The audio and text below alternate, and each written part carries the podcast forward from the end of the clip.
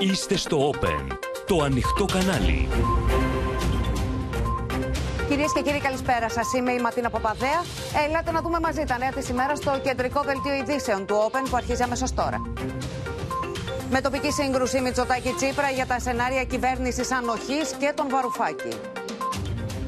Αλληλομηνίονται Βελόπουλο, Μιλονάκη και Αλεξοπούλου μετά τις καταγγελίες για μαύρα λεφτά.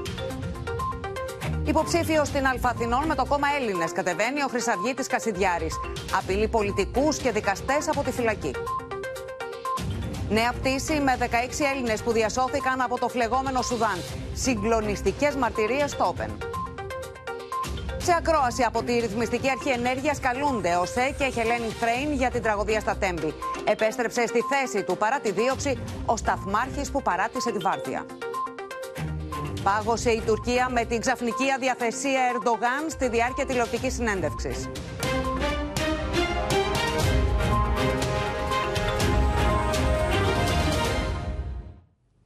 Σε πλήρη εξέλιξη βρίσκεται κυρίες και κύριοι η προεκλογική εκστρατεία με τους αρχηγούς στην πρώτη γραμμή.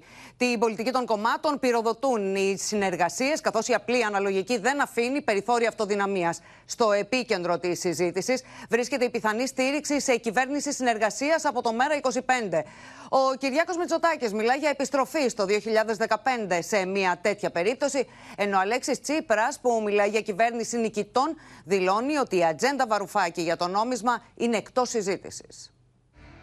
Με το που μίλησε ο Αλέξης Τσίπρας για ψήφο ανοχής από τον Γιάννη Βαρουφάκη, αυτόματα ο Κυριάκος Μητσοτάκης έδειξε το 2015 και τα capital controls.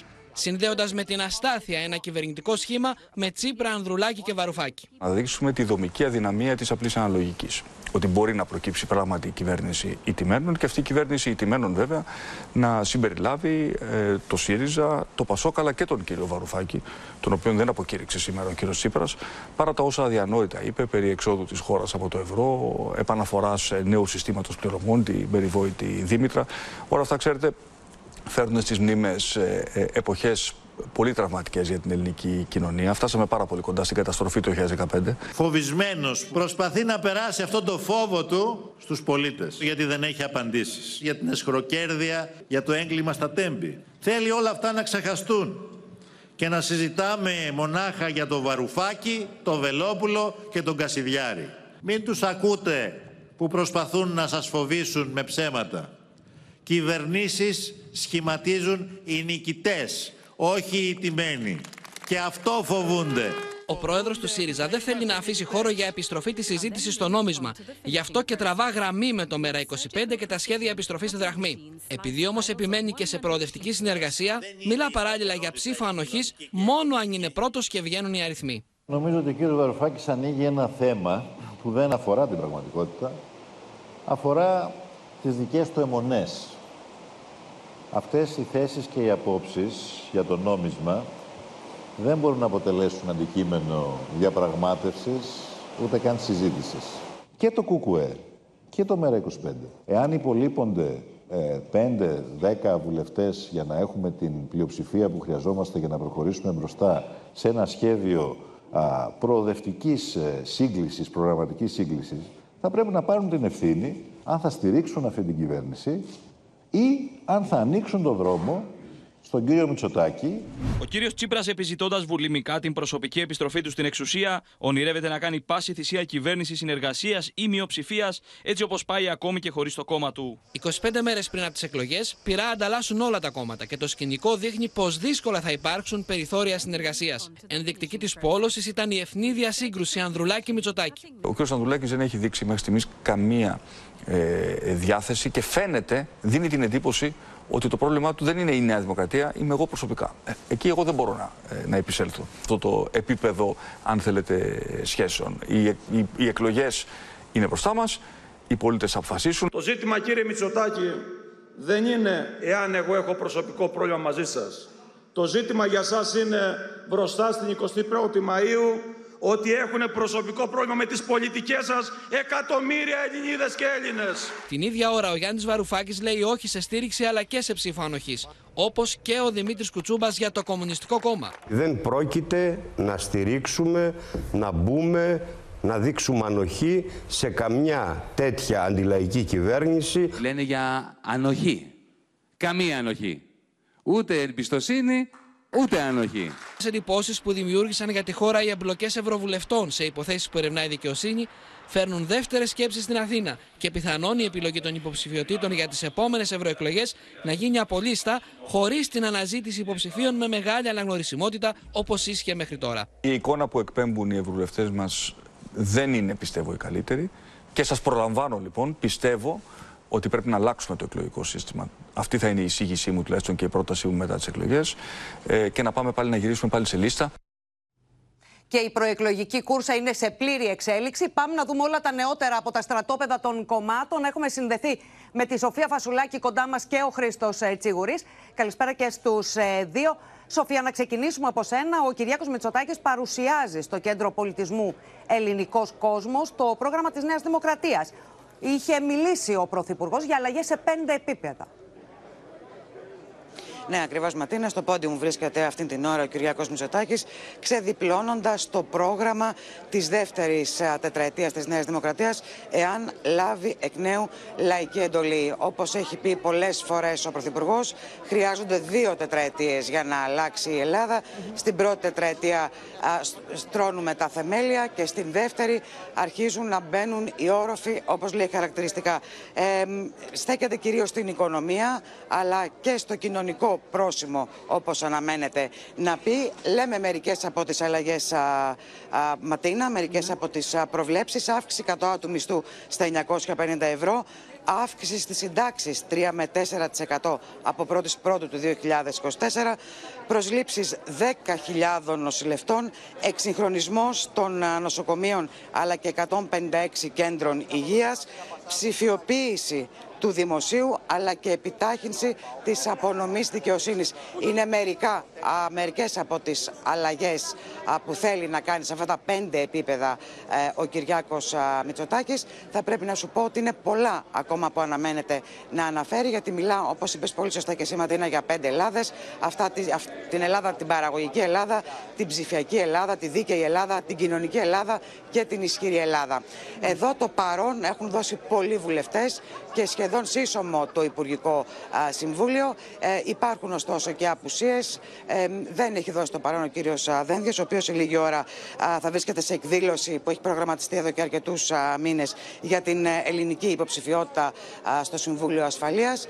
Δεν είναι εδώ ο Κώστας Καραμαλής, ο οποίος αποσιάζει στο εξωτερικό. Ε, δεν είναι εδώ ο Αντώνης Σαμαράς. Όμως οι δύο πρώην πρωθυπουργοί θα δώσουν το παρόν στις 9 Μαΐου σε εκδήλωση που αναμένεται να γίνει για την ημέρα της ε, ένταξης της χώρας στην Ευρωπαϊκή Ένωση. Μάλιστα, αυτή την ώρα είναι στο βήμα ο Κυριάκος Μητσοτάκης. Μπορούμε να ακούσουμε ένα απόσπασμα από την ομιλία του. Θυμάστε ότι το 2019, θα σας τα παρουσίασα και πριν, μιλήσαμε πολύ συγκεκριμένα για την ανάγκη να μειώσουμε την φορολογική επιβάρυνση την οποία άδικα επέβαλε ο κύριος Τσίπρας σε όλη την ελληνική κοινωνία και κυρίως στη μεσαία τάξη. Και πετύχαμε αυτόν τον στόχο.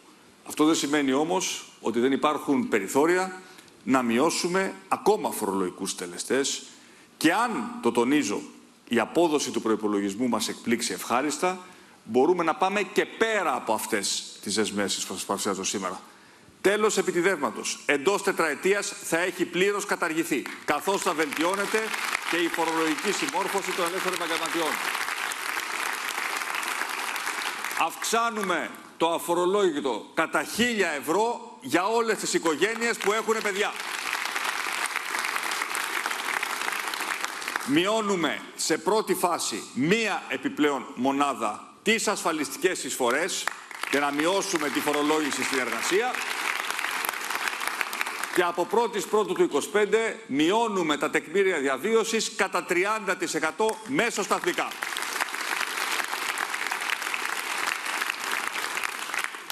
Και βέβαια, για να κλείσω με τα μεγάλα έργα, τα οποία ήδη πολλά δρομολογούνται και η επόμενη, η επόμενη τετραετία θα είναι η τετραετία της ολοκλήρωσής τους. Εδώ ενδεικτικά αναφέρω 10 έργα, τα οποία είτε θα έχουν πλήρως ολοκληρωθεί, είτε θα βρίσκονται στη φάση της ολοκλήρωσης. Αν θα έπρεπε να ξεχωρίσω ένα από αυτά, θα ήταν το μετρό της Θεσσαλονίκης. Το μετρό της Θεσσαλονίκης. το οποίο τόσο πολεμήθηκε από πολλούς οι οποίοι ισχυριζόντουσαν ότι δεν μπορούμε να κατασκευάσουμε και μετρό και να προστατεύσουμε ταυτόχρονα την πολιτική κληρονομιά της πόλης. Ήδη έχουν παραλυφθεί όλοι οι σειρμοί. Βρισκόμαστε σε δοκιμαστική λειτουργία και το πιο σημαντικό, ο καταπληκτικός πολιτιστικός πλούτος στο σταθμό Βενιζέλου αρχίζει και επανατοποθετείται στη θέση του όπως είχαμε δεσμευθεί. Και μετρό λοιπόν και αρχαία στις αρχές του 24. Πάμε τώρα στην κοινωνική Ελλάδα. Στις πολιτικές, οι οποίες έχουν. Μάλιστα. Ο Κυριάκο Μητσοτάκης παρουσιάζει το πρόγραμμα της επόμενης τετραετίας. Πάμε στο Χρήστο Τσίγουρη να δούμε, Χρήστο, πώς σχολιάζει ο ΣΥΡΙΖΑ τις προτάσεις της Νέας Δημοκρατίας. Εντάξει, τώρα ασκούν κριτική. Υποστηρίζουν ότι ο κύριος Μητσοτάκης αντιλαμβανόμενος το πολιτικό κόστος που έχει για κάποιες επιλογές που δεν έκανε στη διάρκεια των τεσσάρων χρόνων που κυβέρνησε, ε, τώρα τρέχει πίσω από το ΣΥΡΙΖΑ, αναγκάζεται κάποιες, ε, σε κάποια κομμάτια να αντιγράψει το πρόγραμμά του, όπως για παράδειγμα η στήριξη και το ενδιαφέρον για το Εθνικό Σύστημα Υγείας. Ενώ, όπως λένε, είναι γνωστό ότι η επιδίωξή του ήταν να βάλει από την πίσω πόρτα τους ιδιώτες μέσω των συμπράξεων στο Εθνικό Σύστημα Υγείας. Σε λίγο θα μας πει και δικαιοσύνη παντού, λένε χαρακτηριστικά στελέχη του ΣΥΡΙΖΑ, σχολιάζοντας την προεκλογική εκστρατεία και την καμπάνια της Νέας Δημοκρατίας. Ωστόσο, αμφισβητούν ε, το αφήγημα για τη μείωση των φόρων και σημειώνουν ότι μόνο μέσα στο 2022 είχαμε 4,5 δις περισσότερα έσοδα στα δημόσια ταμεία από την επιλογή της κυβέρνησης να διατηρήσει σε πολύ υψηλά επίπεδα το φόρο προστιθέμενης αξίας. Την ίδια ώρα ε, θέλω να σου πω ότι από την Κουμουνδούρου επιχειρούν να απαντήσουν στην κριτική που ασκεί η Νέα Δημοκρατία σε σχέση με την πιθανή προοδευτική κυβέρνηση και την σύμπραξη στήριξη από τον Γιάννη Βαρουφάκη. Είδαμε σήμερα τον κύριο Τσίπρα να μιλά ακόμα και για ψήφα ανοχής. Ε, είναι σαφές ότι ο κύριος Τσίπρας δεν θέλει να αφήσει χώρο σε αυτή τη συζήτηση, γι' αυτό και σήμερα έσπευσε, κάνοντας λόγο για αιμονές του Γιάννη Βαρουφάκη για το νόμισμα, να πει ότι αυτή αυτό το θέμα δεν τίθεται καν συζήτηση και όχι μόνο αυτό, είχε στο πλευρό του τον Γιώργο Χουλιαράκη, που είναι και συνεργάτης της ε, Κεντρικής Τράπεζας και μαζί με τον Γιώργο Χουλιαράκη ε, που ήταν απέναντι στο Γιάννη Βαρουφάκη το πρώτο εκείνο εξάμεινο, έσπευσε σήμερα στους Δελφούς να συναντήσει τον αντιπρόεδρο της Ευρωπαϊκής Κεντρικής Τράπεζας, τον κύριο Ντεγκίντος, και να συζητήσουν για την πορεία των επιτοκίων στην ευρωπαϊκή οικονομία και την Μάλιστα. πληθωριστική κρίση. Δίνει δηλαδή και με τις δηλώσεις του αλλά και με την εικόνα μια απάντηση στην κριτική που δέχεται από τη Νέα Δημοκρατία. Μάλιστα. Χρήστο, να σε ευχαριστήσουμε. Μπορούμε να παρακολουθήσουμε ένα απόσπασμα από τα όσα είπε ο Αλέξης Τσίπρας, μιλώντας στο Οικονομικό Φόρουμ των Δελφών. Με την ε, υψηλή έμεση φορολογία λαιλατείται κυρίως η μεσαία τάξη και οι κατώτερες, οι αδύναμοι, τα αδύναμη οικονομικά στρώματα. Μόνο από τα έσοδα, τα υπερέσοδα, αυτό που εγώ ονομάζω κρατική εσχροκέρδεια από τον ΦΠΑ, είχαμε αύξηση των δημοσίων εσόδων το 2022 4,5 δις. Και βεβαίως αυτά τα χρήματα δίνονται σε κάποιες επιδοτήσεις, γιατί η ζωή μας όλη έχει γίνει μια, ένα πας, πας για, το, για τη βενζίνη, πας για το σούπερ μάρκετ, πας ε, για το ρεύμα. Αλλά αυτές οι επιδοτήσεις δίνονται στοχευμένα για να κρατάνε υψηλή την τιμή της βενζίνης. Είδαμε τα σενάρια για κυβέρνηση συνεργασίας ή κυβέρνηση ανοχής να βάζουν φωτιά στο πολιτικό σκηνικό. Πάμε στην Κάτια Φωτιάδου. Κάτια, το Πασόκ πάντως λέει όχι σε κυβέρνηση ανοχής. Ένα ηχηρό όχι, λέει το Πασόκ, σε κυβέρνηση με ψήφο ανοχή, σε μια κυβέρνηση ειδικού σκοπού ή οτιδήποτε άλλο πέσει στο τραπέζι. Το Πασόκ εξ αρχής έχει πει ναι σε μια κυβέρνηση συνεργασίας που θα απολαμβάνει της πραγματικής εμπιστοσύνης της Βουλής και όχι την ανοχή της. Το Πασόκ, λοιπόν, το, η Χαριλάου Τρικούπη και ο Νίκος Ανδουλάκη έχουν αποκλείσει από αυτή την κυβερνητική συνεργασία το, τον ε, Γιάννη Βαρουφάκη και οποιονδήποτε έχει παίξει τα ζάρια τη, την τύχη της χώρας με τη δραχμή.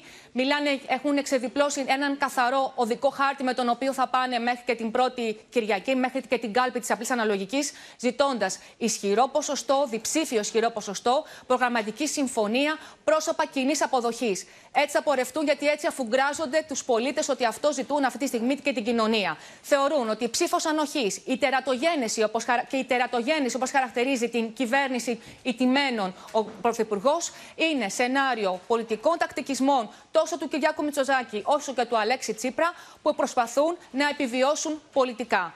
Μόνο κυβέρνηση συνεργασίας με τον οδικό χάρτη που έχει περιγράψει το Πασόκ συζητούν αυτή τη στιγμή από την Χαριλάου Τρικούπη.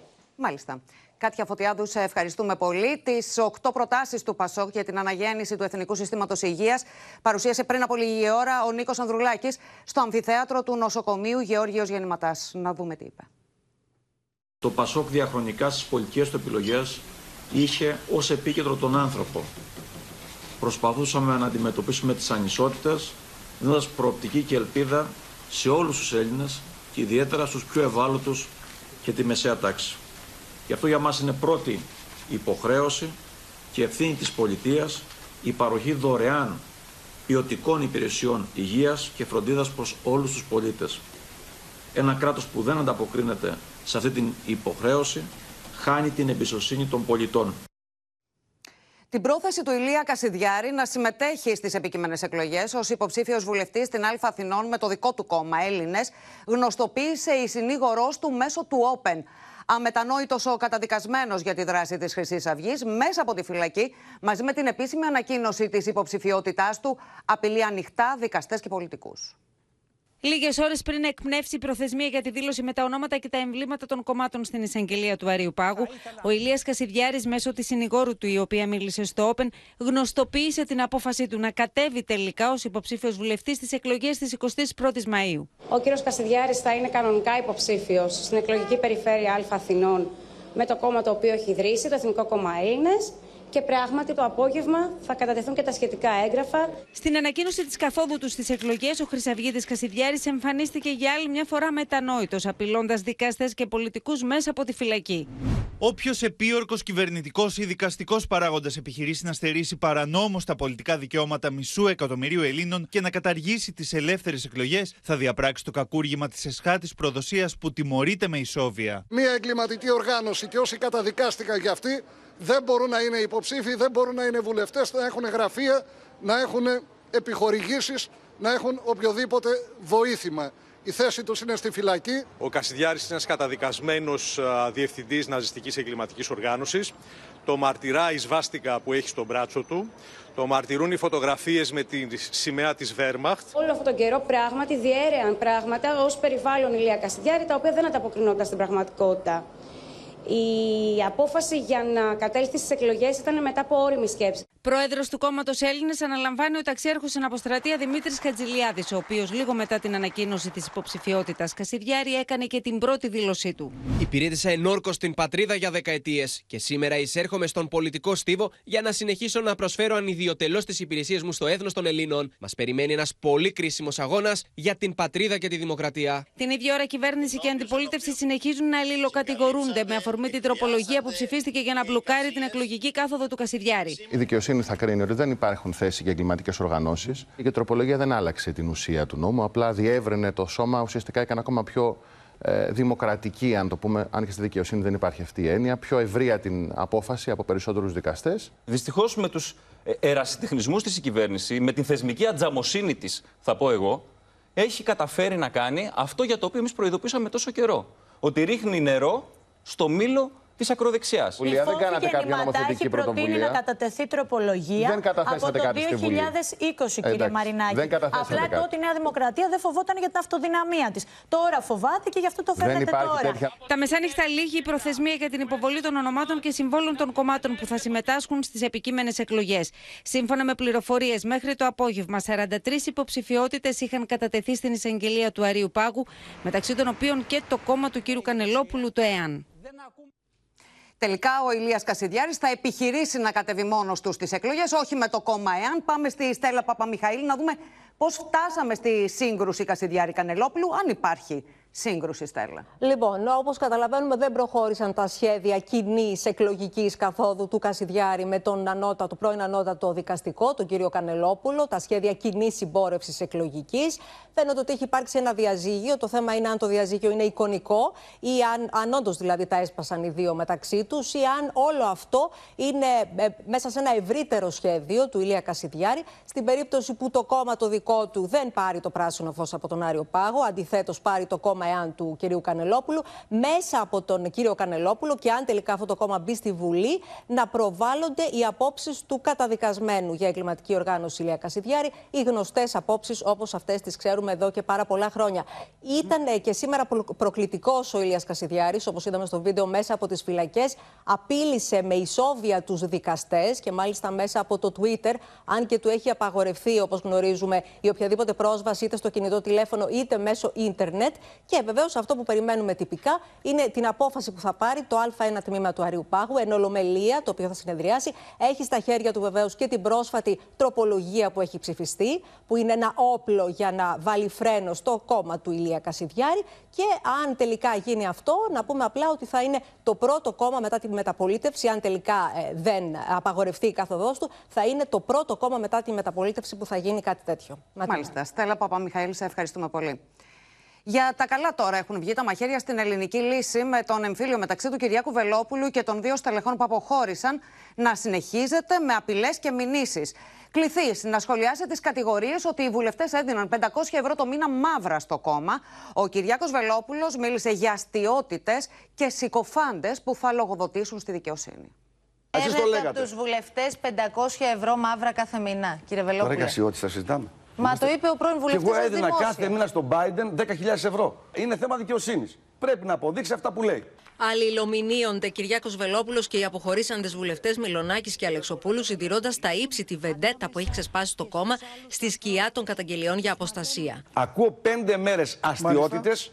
Δεν απάντησα για τη ζωή μου, ποτέ δεν απαντάω σε ύβρις ούτε σε συκοφαντίες, σε συκοφάντες. Μηνύσεις κατά του κόμματος και κατά του Κυριακού Βελόπουλου κατέθεσε ο Αντώνης Μιλονάκη. Μιλώντας στο Open, διατύπωσε νέα ερωτήματα για το πού πήγαιναν τα 500 ευρώ που έδιναν κάθε μήνα οι βουλευτές του κόμματος, επιπλέον των χιλίων ευρώ απευθείας παρακράτησης από το μισθό τους. Δεν είναι λίγα λεφτά 500 ευρώ κάθε μήνα να δίνουμε με μια συμφωνία κυρίων όλοι οι βουλευτές στα χέρια του Προέδρου, αυτού του ανθρώπου που έστελνε και τα έπαιρνε, συγκεκριμένος άνθρωπος, και δεν ξέρω που τα δίνε, πήγανε σε κοινοφελεί σκοπού όπως είχαμε συμφωνήσει. Κάναμε δωρεές, δώσαμε λίγο κρεατάκι, λίγο τυράκι σε ανθρώπους οι οποίοι δεν είχαν να φάνε. Πληρώσαμε ενίκιο, πληρώσαμε ΔΕΗ. Την καταγγελία Μιλονάκη επιβεβαίωσε και η έτερη αποχωρήσασα Αναστασία Αλεξοπούλου. Δίναμε χίλια ευρώ μέσα στη μισθοδοσία μας. Το κάνουν και άλλα κόμματα. Αυτό. Κρατούσε το κόμμα χίλια ευρώ. Άλλα 500 ευρώ σε φακελάκι που λέει ο κύριος Μιλονάκη. Ε, τα δίναμε κάθε μήνα. Σε φακελάκι; Ε, ναι. αν το ονομάζετε φάκελο, φάκελο, τι να πω. Ο πρόεδρος της Ελληνικής Λύσης πάντως υποστήριξε σήμερα ότι έχει στοιχεία για επικοινωνίες των βουλευτών του με τη γαλάζια παράταξη. Είχα πληροφορίες. της Νέας Δημοκρατίας. Μα σε παράλαβα, είχα. Μάλιστα. Είχα. Πότε έγινε Είχα και δύο ονόματα, κύριε Πότε αλλά δεν θα. Είναι αντικείμενο δικαστικής διερεύνησης. Σε Καλά, παραλαμβάνω. μην μας Είχα, πείτε σας το λέω. ονόματα, προφανώς. Είχα. Πότε έγιναν, ρωτήσαμε. Μην μας πείτε ονόματα. Έχει μήνες η έναρξη. Το Σεπτέμβριο. του αγώνας. Ναι. Σύμφωνα με τον κύριο Μιλονάκη, υπήρξαν και άλλοι βουλευτές της Ελληνικής Λύσης που είχαν διαφωνήσει με το ενδεχόμενο να προσχωρήσουν στο κόμμα υποψήφοι προερχόμενοι από τη Χρυσή Αυγή στην κοινοβουλευτική ομάδα που είχε γίνει το Σεπτέμβριο. Στην κοινοβουλευτική ομάδα που έγινε μια πολύ μεγάλη φασαρία μέσα στη Βουλή, αλλά δεν βγήκε ποτέ προ τα έξω, γιατί την πρόλαβε ο πρόεδρος που ήταν μέσα, είχαν συμφωνήσει μαζί μου πέντε και εγώ έξι από τους βουλευτές. Μήνυση κατά του κυρίου Βελόπουλου θα καταθέσει και η Αναστασία Αλεξοπούλου. Μένεται η κόντρα Νέας Δημοκρατίας και ΣΥΡΙΖΑ με αιχμή τι δημοσκοπήσεις και τι τηλεμαχίες, με την κυβέρνηση να προτείνει debate όλων των πολιτικών αρχηγών και την αξιωματική αντιπολίτευση να επιμένει και σε δεύτερη τηλεοπτική αναμέτρηση μεταξύ Μητσοτάκη και Τσίπρα. Στο τραπέζι της αυριανής συνεδρίασης της Διακομματικής Επιτροπής θα τεθούν μεταξύ άλλων οι προεκλογικές τηλεμαχίες, η προβολή των κομμάτων στα μέσα ενημέρωσης αλλά και οι δημοσκοπήσεις. Σημείο σφοδρής πολιτικής αντιπαράθεσης αποτελεί το θέμα των δημοσκοπήσεων, θέμα που θα τεθεί και στο τραπέζι της Διακομματικής Επιτροπής, με τη Νέα Δημοκρατία να μιλά για ξεκάθαρη ανάκαμψη των ποσοστών της μετά την τραγωδία των Τεμπών και τον ΣΥΡΙΖΑ να ζητά στο όνομα της διαφάνειας από τις εταιρείες ερευνών να δημοσιοποιούν από εδώ και στο εξής τα μη σταθμισμένα πρωτογενή δεδομένα κάθε δημοσκόπησης. Καταρχάς, πρέπει να σας πω ότι οι δημοσκοπήσεις είναι χρήσιμες, όμως σπανίως τις κοιτάω στη διάρκεια της προεκλογικής περίοδου. Όσο και αν σας φαίνεται αυτό ε, παράξενο, εισπράττω βέβαια τον παλμό του κόσμου. Μια γενικά θετική ενέργεια. Αυτή για εμένα είναι προσωπικά η καλύτερη δημοσκόπηση. Πιστεύω ότι επιβεβαιώνεται από όλες τις μετρήσεις, όσο και αν θέλουν κάποιοι να τις ε, αμφισβητούν. Δεν τις αμφισβήτησα ποτέ ούτε όταν έδειξαν μετά τα τέμπη ότι υπήρξε μια σημαντική φθορά της κυβέρνησης. Αλήθεια. Πρώτη φορά βλέπω τέτοιον πρωθυπουργό τόσο φοβισμένο. Τόσο χαμηλή είναι η αυτοπεποίθησή του; Αν είναι τόσο χαμηλή, γιατί δεν του βγάζουν δύο-τρεις δημοσκοπήσεις με 15 μονάδες μπροστά; Γιατί όταν του βγάζουν με 5-6 αγχώνεται.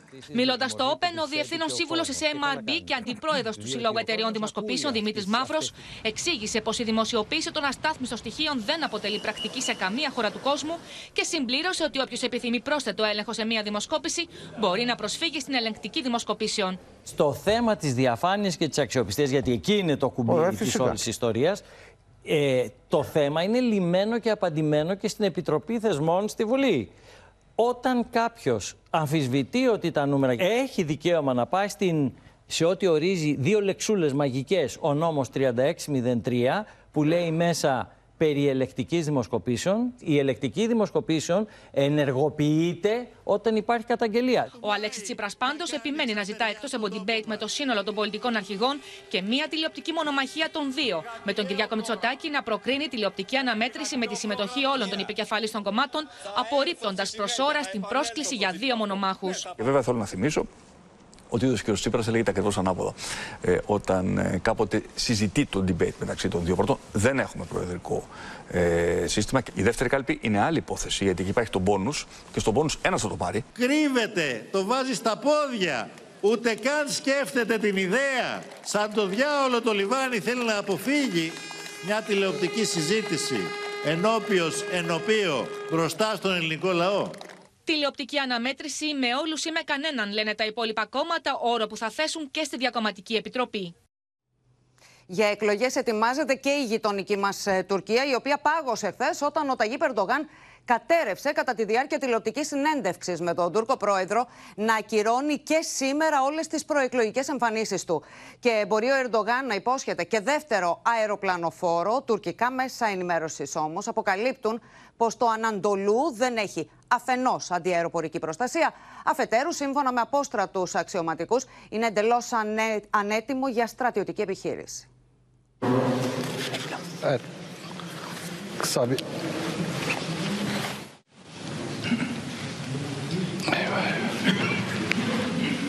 Ο παρουσιαστής Χασάνο Τζουρκ καλεί εσπευμένα για διαφημίσεις και σηκώνεται να προστρέξει σε βοήθεια στον Ταγί Περντογάν, που έχει αισθανθεί αδιαθεσία. Τελικά ξανακάθεται στη θέση του και η εκπομπή διακόπτεται χωρίς οι κάμερες να δείξουν τον Τούρκο πρόεδρο, με τη συνέντευξη να συνεχίζεται 20 λεπτά αργότερα. Yoğun kampanya çalışmaları vardı ve bu kampanya çalışmaları sebebiyle de midemi ciddi manada üşütmüşüm. Geçmiş olsun. Ve sağ olun sizlerden ve seyircilerimizden helallik diliyorum. Λίγες ώρες νωρίτερα, κατά την τελετή βράβευσης χωρών για την προσφορά τους στους σεισμούς, άρχισε να βύχει και αποχώρησε από τη σκηνή για περίπου μία ώρα. Μέχρι να επανέλθει και να συνεχίσει να δίνει τα μετάλλια θυσίας. Ένα εκ των οποίων και στον Έλληνα πυραγό, Μάκρη Κέλλη και τον πρέσβη της Ελλάδας, Χριστόδουλο Λάζαρη. Askeri ateşe Şukratyon İkromoğlu. Έτσι για σήμερα ο Ερντογάν ακυρώνει όλες τις εμφανίσεις του μετά από συστάσεις των γιατρών του. Ενώ οι πολιτικοί του αντίπαλοι τους στέλνουν ευχές για περαστικά. Σήμερα θα ξεκουραστώ στο σπίτι μετά από σύσταση των γιατρών μου. Με το θέλημα του Θεού θα συνεχίσουμε το πρόγραμμά μας από αύριο. Θα συνεχίσουμε να εργαζόμαστε για να φέρουμε το αγαπημένο μας έθνος στον αιώνα της Τουρκίας. Εκφράζω τις ευχές μου για περαστικά στον κύριο Ρετζέπ Ταγί Περντογάν. Εύχομαι στον κύριο Ρετζέπ Ταγί Περντογάν ταχύ ανάρρωση. Στο μεταξύ, ο τουρκικός τύπος αποκάλυψε ότι το αεροπλανοφόρο Ανατολού δεν έχει αντιαεροπορική προστασία, ενώ απόστρατη κατηγορεί τον Ερντογάν πως το βγάζει στη θάλασσα για προεκλογικούς λόγους, χωρίς να έχει τεσταριστεί επαρκώς. Bizim Anadolu gemimizi, TCG Anadolu'yu adeta seçim otobüsü haline çevirmişler. Bu eğitimi görmeden bunu göreve gönderiyorlar. Ne biliyor musunuz? Riske atıyorlar. Yangına atıyorlar. Ο Τούρκος πρόεδρος δεν φαίνεται ωστόσο να πτωείται, καθώς υπόσχεται πως η Τουρκία θα γίνει πυρηνική δύναμη και θα διπλασιάσει τα αεροπλανοφόρα της ώστε να είναι ισχυρότερη στη θάλασσα. Η Τουρκία λοιπόν βαδίζει στο δρόμο προς τις κάλπες. Πάμε να δούμε όλα τα νεότερα με τη Μαρία Ζαχαράκη στη Κωνσταντινούπολη. Κοντά μας και ο Σωτήρης Δανέζης. Καλησπέρα και στους δύο. Μαρία, να ξεκινήσουμε από σένα και από τα σενάρια που δίνουν και παίρνουν στην Τουρκία για την υγεία του Τούρκου Προέδρου. Καταρχάς, να πούμε, Ματίνα, ότι η υγεία του Τούρκου Προέδρου ήταν αναμφισβήτητα σήμερα εδώ το θέμα της ημέρας. Όλοι λοιπόν για κάποιο λόγο ανησυχούν ότι κάτι συμβαίνει με το Ρετζέπ Περντογάν που δεν το λένε, που είναι σοβαρό, το κρατούν μυστικό και γι' αυτό λοιπόν δώστε οι στέκουλες και τα σενάρια να δίνουν και να παίρνουν. Να πούμε ότι καιρό τώρα φαινόταν κουρασμένος και καταβεβλημένος ο Τουρκος πρόεδρος γιατί τον βλέπαμε μιλούσε και περπατούσε πολύ αργά. Μέχρι που χθες λοιπόν δύο φορές αισθάνθηκε ότι δεν μπορεί να συνεχίσει το πρόγραμμά του. Και ο ίδιος και το επιτελείο του γύρω του ε, αποδίδουν, το αποδίδουν όλα αυτά στην κούραση από το βεβαρημένο πρόγραμμα εν ώψη των εκλογών. Πράγματι δίνει τουλάχιστον τρεις με τέσσερις ομιλίες στη διάρκεια κάθε ημέρας. Το αντίπαλο περιβάλλον όμως το αποδίδει σε υπερβολικό άγχος, το οποίο τον αρρωσταίνει. Πολλοί αντιπαλοί του, ακόμη και ο πρώην γιατρός του, πιστεύουν λοιπόν ότι αυτή η προεκλογική εκστρατεία είναι η πιο δύσκολη και η πιο αγχωτική ολόκληρη της πολιτικής του καριέρας. Δίνει ουσιαστικά μάχη για την πολιτική του επιβίωση. Και επειδή οι δημοσκοπήσεις δεν πάνε καλά, όπως βλέπουμε τις τελευταίες εβδομάδες, λένε κάποιοι τουλάχιστον, αυτό τον έχει αναγκάσει να κατέβει πάλι στην αρένα, να κατέβει πάλι να κάνει προεκλογικές συγκεντρώσεις, ενώ είχε πει ότι λόγω του πέμπτου του σεισμού δεν θα έκανε καμία. Αυτό λοιπόν, όλη αυτή η κατάσταση τον έχει στρεσάρει περισσότερο. Είναι 69 χρονών ο Τούρκος πρόεδρος. Όχι πολύ μεγάλος βέβαια για πολιτικός, αλλά κυβερνά με την αντίληψη, όπως γνωρίζουμε, του ενός ανδρός αρχή. Όλα λοιπόν παίρνουν από το χέρι του και όλα από το μυαλό του. Η πόλωση που κάποτε λειτουργούσε υπέρ του, τώρα φαίνεται λοιπόν να τον εξαντλεί. Η αντιπολίτευση τον μαρκάρει πάρα πολύ στενά. Ο ίδιος δεν έχει σκοπό να τα παρατήσει. Θέλει το 2023 να είναι ακόμη πρόεδρος και όλο αυτό ένας οργανισμός τέτοια ηλικία μπορεί να μην το αντέχει. Μπορεί πράγματι βέβαια να πούμε Ματίνα να είναι ένα απλό κρυολόγημα, μια στομαχική διαταραχή mm-hmm. όπως είπε ο ίδιος. Αλλά και αυτά όμως επιδεινώνονται ε, από το άγχος ίσως για επιβίωση, αυτό το άγχος που βιώνει εδώ και μήνες ο Τούρκος Πρόεδρος. Μάλιστα, Μαρία Ζαχαράκη, σε ευχαριστούμε πολύ. Στο πεδίο των Ελληνοτουρκικών, ξεκάθαρο μήνυμα στον Ταγί Περντογάν ότι η Ελλάδα δεν πρόκειται να διαπραγματευτεί για την κυριαρχία της, έστειλε ο Κυριακός Μητσοτάκης.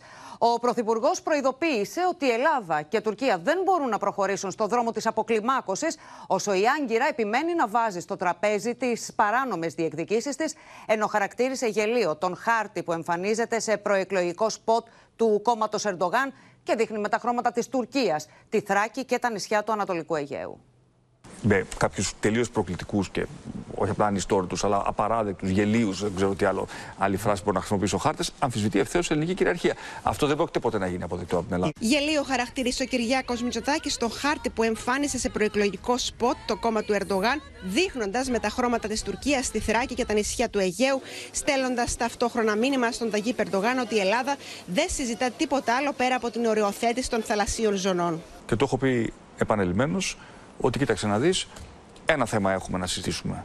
Και αυτό αφορά την οριοθέτηση των θαλασσίων ζωνών. ε, στο Αιγαίο και σε Ανατολική ε, Μεσόγειο. Αν εξακολουθείς να βάζεις στο τραπέζι, στο μπουφέ, θέματα τα οποία εμείς δεν είμαστε έτοιμοι να συζητήσουμε, δεν θα πάμε μακριά. Με τον Μευλού Τσαβούσογλου που έβαλε χθες στο τραπέζι ξανά την αμφισβήτηση της ελληνικής κυριαρχίας στα νησιά του Αιγαίου σε επιθετική δήλωση κατά της Ελλάδας για το προσφυγικό, προχώρησε και ο Υπουργός Εσωτερικών Σοηλού του υβριδικού πολέμου με μετανάστες στον Εύρο το Μάρτιο του 2020. Συνεννοούμαστε μεταξύ μας με τη Βουλγαρία στα σύνορά μας. Η Ελλάδα όμως προσπαθεί πάντα να μας πάει σε ένα διαφορετικό σημείο, αλλά η Βουλγαρία λέει σε όλη την Ευρώπη συνεργαζόμαστε με την Τουρκία στα κοινά σύνορά μας χωρίς κανένα πρόβλημα. Έτσι, έχει αποκαλυφθεί στα μάτια της Ευρώπης και του κόσμου ότι ορισμένες από τις θέσεις που πρόβαλε η Ελλάδα δεν έχουν μεγάλο αντίκρισμα στην ουσία. Οι αναλυτές εκφράζουν τη βεβαιότητα ότι η τουρκική επιθετικότητα θα επανέλθει μετά τις εκλογές σε όλο της το εύρος, ανεξάρτητα αν νικητής θα είναι ο Ερντογάν ή ο Κιλιτζάρογλου. Ανεξάρτητα το ποιος θα εκλεγεί, ο κύριος Ερντογάν ή ο κύριος Κιλιτζάρογλου, είναι θέμα λίγου χρόνου να, επιστρα... να επιστρέψει η ρητορική έντονη, διότι υπάρχει και μια άλλη συνισταμένη όποιος και αν κερδίσει για να κυβερνήσει θα βασιστεί στους εθνικιστές. Ο κύριος Ερντογάν έχει τον κύριο Μπαχτσελή, ο κύριος Κιλιντζάρογλου την κυρία Ξενέρ. Όσο πλησιάζουν οι εκλογές, η Άγκυρα φαίνεται να επιστρέφει στην επιθετική ρητορική και στο εθνικιστικό παραλήρημα, αμφισβητώντας Σωτήρη Δανέζη ξανά την ελληνική κυριαρχία στα νησιά του Ανατολικού Αιγαίου. Ναι, ας μην γελιόμαστε. Η διπλωματία του σεισμού δεν ήταν πια παρά μια μικρή παρένθεση στον τρόπο που αντιλαμβάνεται η Τουρκία τις σχέσεις της καλής γειτονίας με την Ελλάδα. Το κυβερνών κόμμα δίνει αυτή τη στιγμή την ίστατη μάχη για να κάμψει δημοσκοπικά. Έτσι θυμήθηκε τις γαλάζιες πατρίδες. Έβγαλε ξανά τους χάρτες που βάφουν κόκκινα τα νησιά του Αιγαίου. Ο Δε Τσαβούσογλου είχε προλάβει να επαναφέρει σε συνέντευξή του προημερών και με τις θεσινές του δηλώσεις όλη την τουρκική επιχειρηματολογία περί νησιών στα οποία αμφισβητείται η κυριαρχία τους. Με δεδομένη λοιπόν την πάγια τακτική της Άγκυρας να γκριζάρει περιοχές του Αιγαίου και να διατηρεί ανοιχτή την ατζέντα των αμφισβητήσεων, δεν υπάρχει αμφιβολία πως οι τουρκικές διεκδικήσεις θα επιστρέψουν αμέσως μετά τις εκλογές, όποιο και αν είναι το αποτέλεσμα στις κάλπες. Ο Κιλιτζδάρογλου θα διατηρήσει την ίδια, αν όχι πιο επιθετική πολιτική απέναντι στην Ελλάδα, με αυτή τη γνωστή αλακάρτ ερμηνεία του δικαίου της θάλασσας, την αμφισβήτηση του ελληνικού εναέριου χώρου, την εφαρμογή του τουρκολιβικού μνημονίου. Ας μην ξεχνάμε πως είναι ο ίδιος άνθρωπος που εγκαλούσε τον Ερντογάν γιατί δεν είχε επέμβει στα νησιά, γιατί επιτρέπει στην Ελλάδα να διατηρεί ε, όπλα στα νησιά, γιατί δεν έχει δράσει ακόμη και είναι μόνο στα λόγια εκείνη την περίοδο που ο Ερντογάν μας απειλούσε πως θα έρθει ξαφνικά μια νύχτα.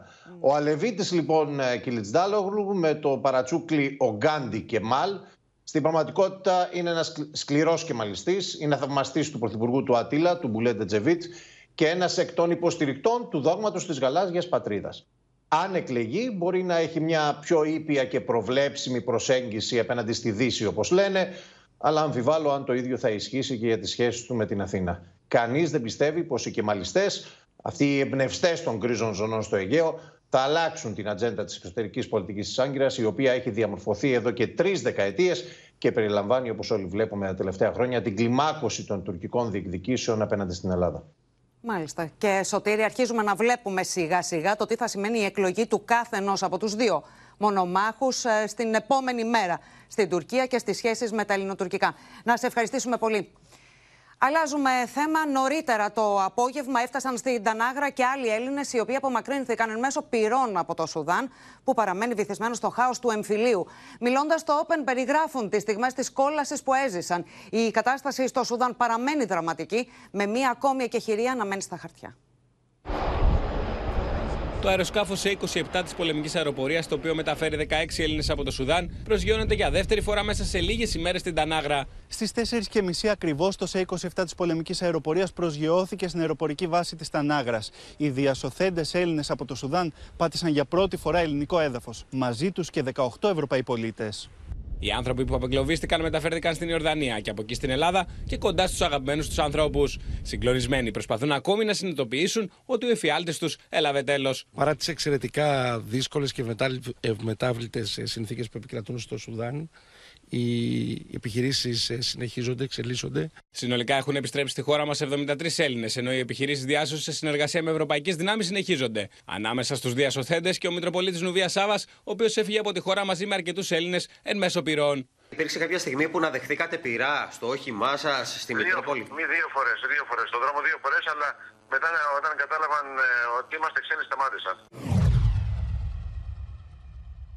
Βλέπαμε μάχες, εκεί που γινόντουσαν οι μάχες, βλέπαμε αεροπλάνα να ρίχνουν ροκέτες, πυροβολούν αυτοκίνητα μπροστά μας, να σκοτώνεται ο κόσμος. Ο Χρήστος Δέδες, ένας από τους Έλληνες που επέζησε από την κόλαση του Σουδάν, περιέγραψε στο Open και την Ελευθερία Σπυράκη το σοφέρο σκηνικό που έζησε επί 10 ημέρες στο Χαρτούμ, στο οποίο βρέθηκε για επαγγελματικούς λόγους. Ένα σκηνικό ήταν μια ροκέτα που έπεσε σε μια διπλανή πολυκατοικία, σε απόσταση από εμάς 150 μέτρων και τα ουρλιαχτά των ανθρώπων, των γυναικών και των παιδιών που ήταν μέσα.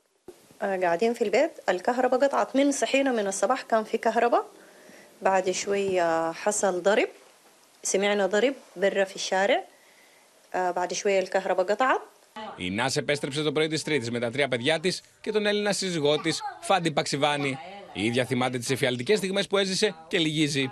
اسمع محمد صالح جايين على البيت عشان نشيل الجوازات وماشيين السفارة احنا كنا سايبين اي حاجه والاولاد في العربيه خايفين قاعدين Η κατάσταση στο Σουδάν παραμένει δραματική, καθώ οι μάχε συνεχίζονται με μια ακόμη εκεχηρία να μένει στα χαρτιά. تعبنا ان احنا ما حنطلع من بيوتنا من بيوتنا ما حنطلع لو قالوا ان احنا حنطلع ما حنطلع من بيوتنا ان احنا حنموت في بيوتنا الموت واحد احنا اولادنا بيقوموا من الصباح عشان يجيبوا لنا مويه لغايه بالليل مويه Πάνω από 460 άνθρωποι, συμπεριλαμβανομένων τουλάχιστον 273 αμάχων, έχουν σκοτωθεί και περισσότεροι από 3.700 έχουν τραυματιστεί από την έναρξη των εχθροπραξιών στη χώρα. Πάμε να συναντήσουμε την Ελευθερία Σπυράκη. Η Ελευθερία, έχεις εικόνες ντοκουμέντο από τους Έλληνες που γλίτωσαν από τον εφιάλτη.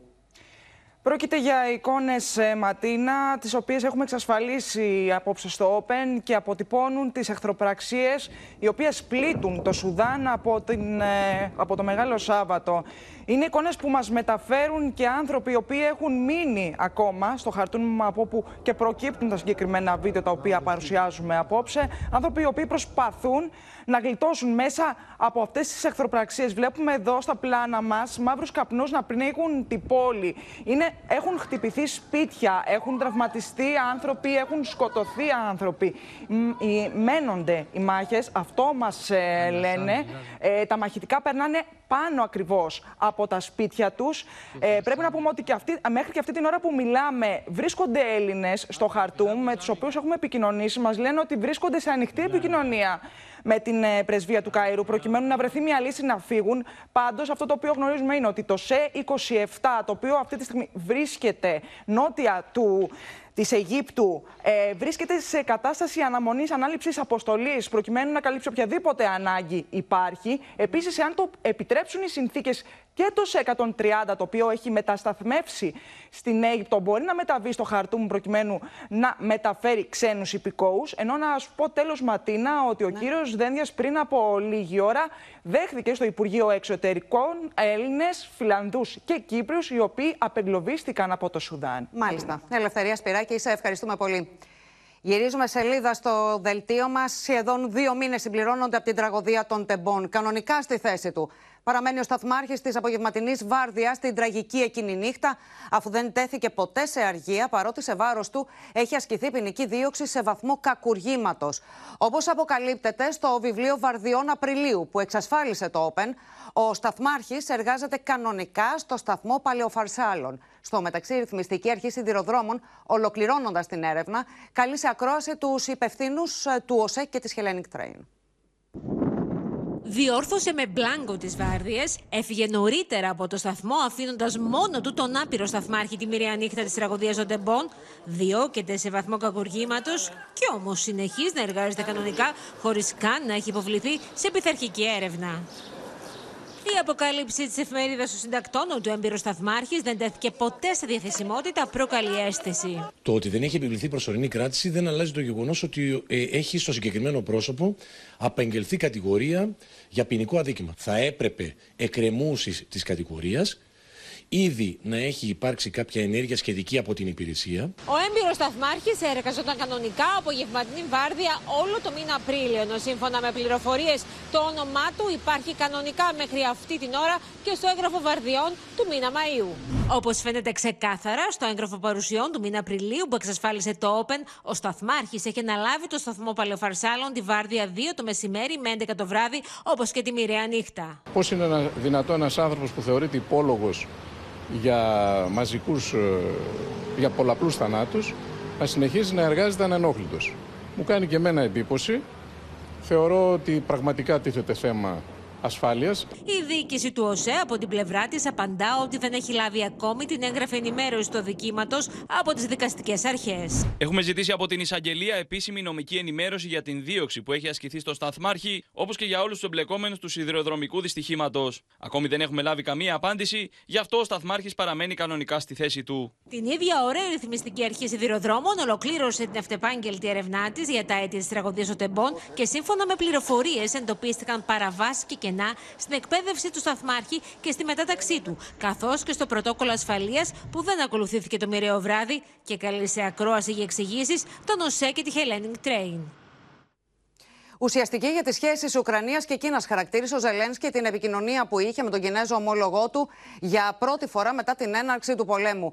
Η επικοινωνία τους έρχεται δύο μήνες μετά τη δημοσιοποίηση της ειρηνευτικής πρότασης του Πεκίνου, με τη Μόσχα να κατηγορεί ταυτόχρονα το Κίεβο πως απορρίπτει κάθε λογική πρωτοβουλία για ειρήνευση.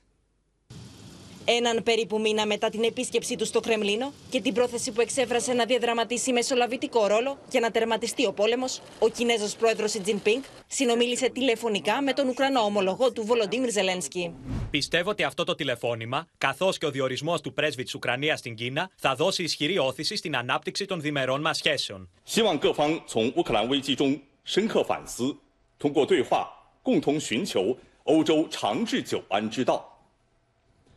中方将坚持劝和促谈，为尽快止弹停火、恢复和平做出自。 Μάλιστα, η Κίνα όρισε ειδικό εκπρόσωπο για τα ευρασιατικά θέματα, τον πρώην πρέσβη τη στη Ρωσία, ο οποίο θα επισκεφτεί την Ουκρανία και άλλε χώρε σε μια προσπάθεια υλοποίηση του ειρηνευτικού σχεδίου που έχει εκπονήσει το Πεκίνο. Με τη Μόσχα, ωστόσο, να επιμένει πω το Κίεβο προβάλλει παράλογε διεκδικήσει.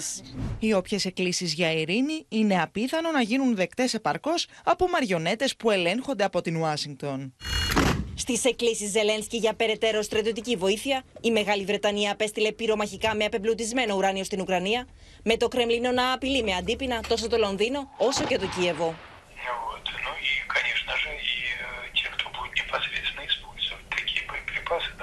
конечно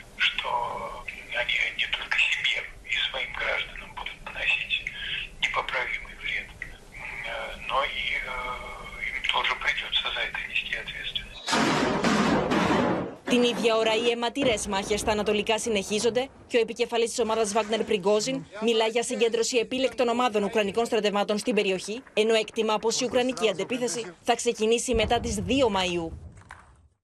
Πάμε να δούμε όλα τα νεότερα με τη βοήθεια των συναδέλφων. Έχουμε κοντά μας την Αδαμαντία Λιόλιου, στη Μόσχα ο Θανάσης Αυγερινό. Καλησπέρα και στους δύο.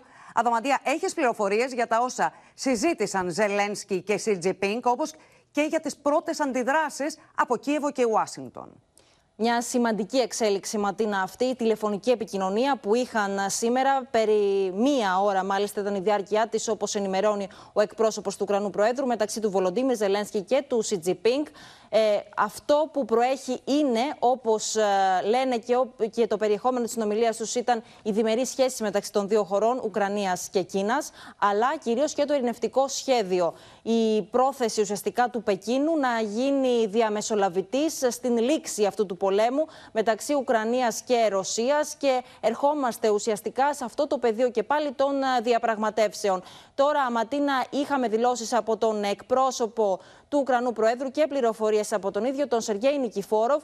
Ο ίδιος λοιπόν αναφέρει πως βλέπει θετικά το γεγονός ότι υπήρξε επικοινωνία των δύο πλευρών, Ουκρανίας και Κίνας. Είναι σε καλή βάση το γεγονός ότι υπήρχε μια άμεση επικοινωνία. Μάλιστα, λέει ότι υπάρχουν σημεία τομής τα οποία συζήτησαν στη βάση αυτού του ειρηνευτικού σχεδίου και είναι ιδιαίτερα ενδιαφέρον το γεγονός ότι η Κίνα δείχνει μια πρόθεση να βοηθήσει στον τερματισμό και στη λήξη αυτού του πολέμου. Ωστόσο, και πάλι η Ουκρανία επιμένει στην αρχική της θέση πως ε, ο πόλεμος αυτός θα τερματίσει με την αποκατάσταση της εδαφικής ακεραιότητας και όταν τα σύνορά της φτάσουν εκεί που ήταν το 1991. Και κλείνοντας μόνο Ματίνα, να αναφέρουμε Ναι. ότι είχαμε και μια τοποθέτηση από το Λευκό Οίκο, από τον ε, Τζον Κίρμπι, ο οποίος και ο ίδιος βλέπει θετικά την άμεση επικοινωνία μεταξύ των δύο χωρών. Ο ίδιος ε, βέβαια και πάλι είπε ότι ο πόλεμος θα πρέπει να τελειώσει με τους όρους της Ουκρανίας, εκτός και αν ε, οτιδήποτε άλλο συμφωνηθεί μεταξύ των δύο ανδρών του Ουκρανού Προέδρου και του Προέδρου της ε, Μάλιστα. Κίνας. Δαμαντία, να σε ευχαριστήσουμε πολύ. Πάμε και στο Θανάση Αυγερινό να δούμε τι λένε στη Μόσχα, Θανάση.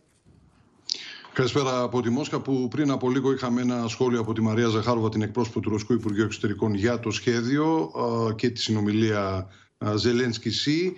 Ε, είπε ε, η κυρία Ζαχάροβα ότι το πρόβλημα δεν είναι η έλλειψη σχεδίων ειρήνης, αλλά το γεγονός ότι οι δυτικοί προστάτες του Κιέβου και ο κύριος Ζελένσκι ε, κατέστρεψαν τις, διαπραγματευτικοί- τις διαπραγματεύσεις που υπήρξαν, τη διαπραγματευτική διαδικασία και δεν δείχνουν ενδιαφέρον να υπάρξουν τέτοιες διαπραγματεύσεις. Μάλιστα η κυρία Ζαχάροβα έκανε αναλυτική αναφορά στο γεγονός ότι ε, ο κύριος Ζελένσκι έχει απαγορεύσει ουσιαστικά τον εσωτερικό πολιτικό διάλογο, έχει απαγορεύσει την ε, λειτουργία κομμάτων, μεταξύ αυτών και το Κομμουνιστικό Κόμμα της ε, Ουκρανίας.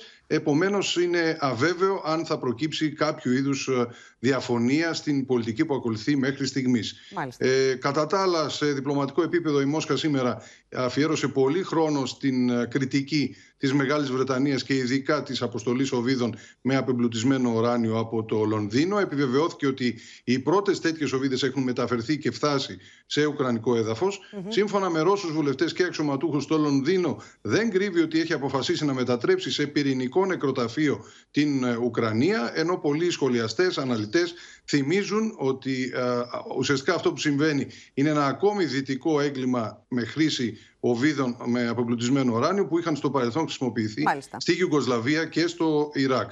Τέλος, από την πλευρά της Κρυμαίας, τους τοπικούς ε, τις τοπικές ηγεσίες των Ρωσόφωνων έρχονται ε, δηλώσεις ε, που χαρακτηρίζουν φασιστική την τοποθέτηση του Μιχαήλ Ποντόλιακ, ε, ε, συμβούλου του Ουκρανού Προέδρου, ο οποίος είπε ότι δικαιούται το Κίεβο να καταστρέψει ολοκληρωτικά ό,τι υπάρχει στην Κρυμαία και στον Ντονμπάς. Θανάσα Αυγερινέ, σε ευχαριστούμε πολύ. Στις Ηνωμένες Πολιτείες, αυτό που φημολογείται εδώ και καιρό είναι πλέον επίσημο. Ο Τζο Μπάιντεν θα είναι υποψήφιος για την Προεδρία το 2024 και η πρώτη προεκλογική του ομιλία είναι γεγονός. Αγκάθι πάντως για πολλούς Αμερικανούς. Είναι η προχωρημένη ηλικία του Μπάιντεν, με το λευκό οίκο να διαβεβαιώνει ότι είναι απολύτως ικανός.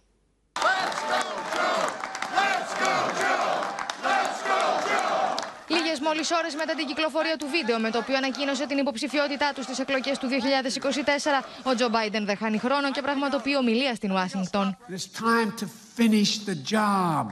Finish the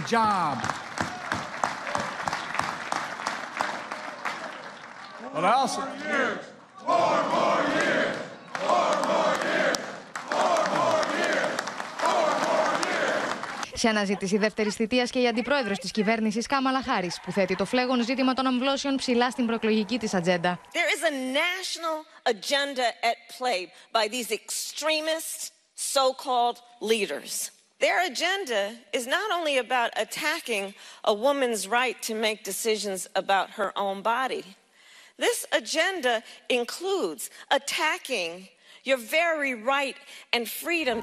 Αναλυτές εκτιμούν ότι το θέμα της ηλικίας του Biden θα είναι ένα σοβαρό όπλο στα χέρια των Ρεπουμπλικάνων, με τον Λευκό Οίκο ωστόσο να είναι σαφής. We heard that over and over in 2020. And, uh, and if you look at what the president has done this past two years, he's been able to deliver and get things done. Αμερικανικά μέσα μεταδίδουν ότι μια ρεβάνς Biden-Trump το 2024 θεωρείται πλέον αναπόφευκτη, με μεγάλη μερίδα των πολιτών να είναι ήδη δυσαρεστημένοι με την πιθανότητα αυτή. Αν οι δύο εξασφαλίσουν το χρήσμα των παρατάξεών τους, θα είναι η δεύτερη φορά στην ιστορία της χώρας που θα αναμετρηθεί στην κάλπη το ίδιο δίδυμο προεδρικών υποψηφίων. Η πρώτη ήταν τη δεκαετία του 50 με τις προεδρικές μάχες Eisenhower και Στίβενσον. Τη δυναμική της κρουαζιέρα στο λιμάνι της Θεσσαλονίκης αποτυπώνει μελέτη, η οποία παρουσιάστηκε κατά τη δεύτερη μέρα του Διεθνούς Συνεδρίου Ποσειδόνια, με μεγάλο χορηγό τον Οργανισμό Λιμένος Θεσσαλονίκης. Σύμφωνα με τα στοιχεία, το οικονομικό αποτύπωμα του κλάδου της κρουαζιέρας για την πόλη ξεπερνά τα 10 εκατομμύρια ευρώ. Με τις φετινές αφήξεις να φτάνουν τις 70, η κρουαζιέρα στο λιμάνι της Θεσσαλονίκης μπαίνει σε νέα τροχιά ανάπτυξης. Σύμφωνα με την έρευνα που παρουσιάστηκε τη δεύτερη μέρα του Διεθνούς Συνεδρίου Ποσειδόνια, που φιλοξενείται στο ξενοδοχείο Μακεδονία Παλάς, τα οικονομικά ωφέλη για την πόλη από τις δαπάνες τουριστών και πληρωμάτων μπορεί να ξεπεράσουν τα 10 εκατομμύρια ευρώ σε ετήσια βάση. Διαπιστώσαμε ότι έχουμε ε, σημαντικές εισρωές τόσο από τους επιβάτες όσο και από τα πληρώματα τα οποία φτάνουν στη Θεσσαλονίκη. Δεν θέλουμε να φέρουν μόνο επιβάτες επισκέπτες. Θέλουμε να ξεκινήσουν το homeporting εδώ. Γιατί; Γιατί η Θεσσαλονίκη θα έχει τεράστιο όφελος. Η Θεσσαλονίκη έχει το μεγάλο λιμάνι εδώ και έχει και τις αγορές επιβατών δίπλα της. Από την οικονομική δραστηριότητα της κρουαζιέρας δημιουργούνται 111 άμεσες και έμεσες θέσεις εργασίας πλήρους απασχόλησης. Η μέση δαπάνη ανά επιβάτη στην πόλη ανέρχεται σε 54 ευρώ και 50 λεπτά, με ποσοστό 21,44% να αφορά ψώνια και 15,97% να αφορά γεύματα. Σε αυτό το ποσό προστίθενται άλλα 98 ευρώ και 90 λεπτά για δαπάνες σε εκδρομές. Τα στοιχεία που έχουμε για την πορεία της κουραζιέρας το 2023 είναι εξαιρετικά ενθαρρυντικά και αυτό πιστοποιήθηκε εδώ. Είχαμε ευκαιρία, είχαν ευκαιρία να συναντηθώ με τους CEOs από τις μεγαλύτερες εταιρείες. Στόχος είναι μέσα στην επόμενη διετία οι αφήξεις κρουαζιερόπλοιων να αυξηθούν σε τουλάχιστον 150. Εντός του λιμένα της Θεσσαλονίκης δημιουργείται το κρυπίδωμα 10 μήκους 320 μέτρων και βάθους 10 μέτρων, το οποίο θα μπορεί να δεχθεί ακόμα μεγαλύτερα πλοία. Και στο σημείο αυτό ολοκληρώθηκε το κεντρικό δελτίο ειδήσεων. Μείνετε στο Open.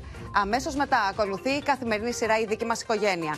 Και στις 9 μην χάσετε την ξένη ταινία Ηρακλής, η αρχή του θρύλου. Κυρίες και κύριοι, από όλους εμάς, καλό βράδυ.